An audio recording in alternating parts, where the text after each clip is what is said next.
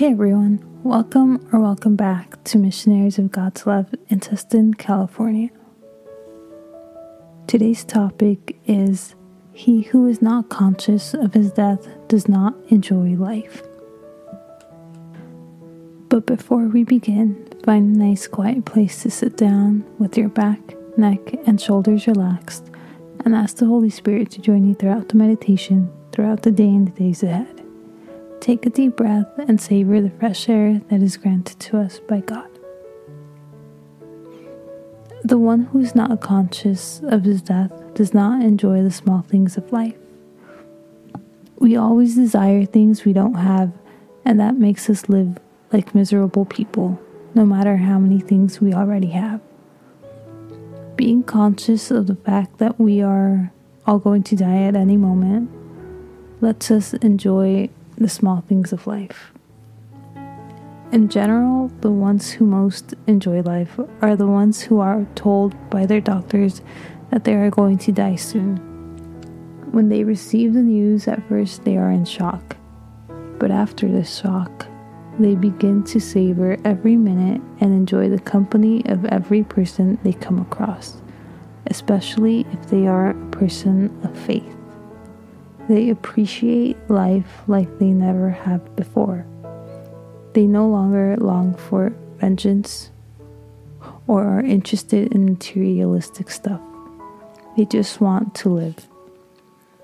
Every ray of sunshine, every sound, every scent is enjoyed.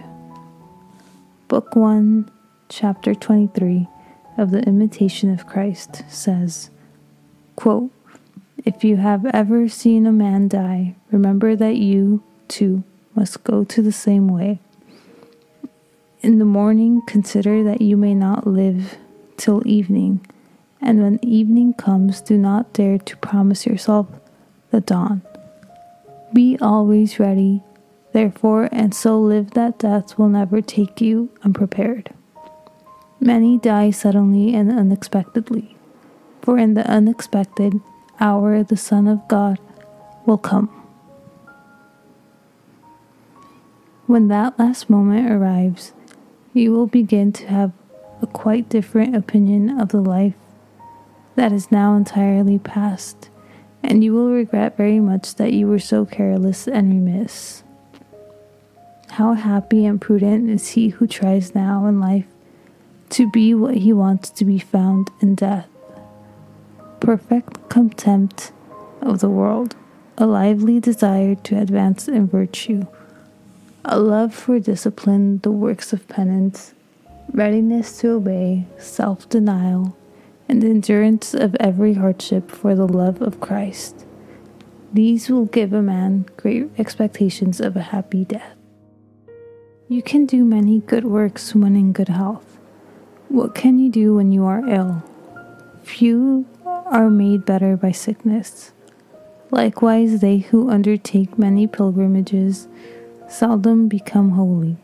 Do not put your trust in friends and relatives, and do not put off the care of your soul till later, for men will forget you more quickly than you think.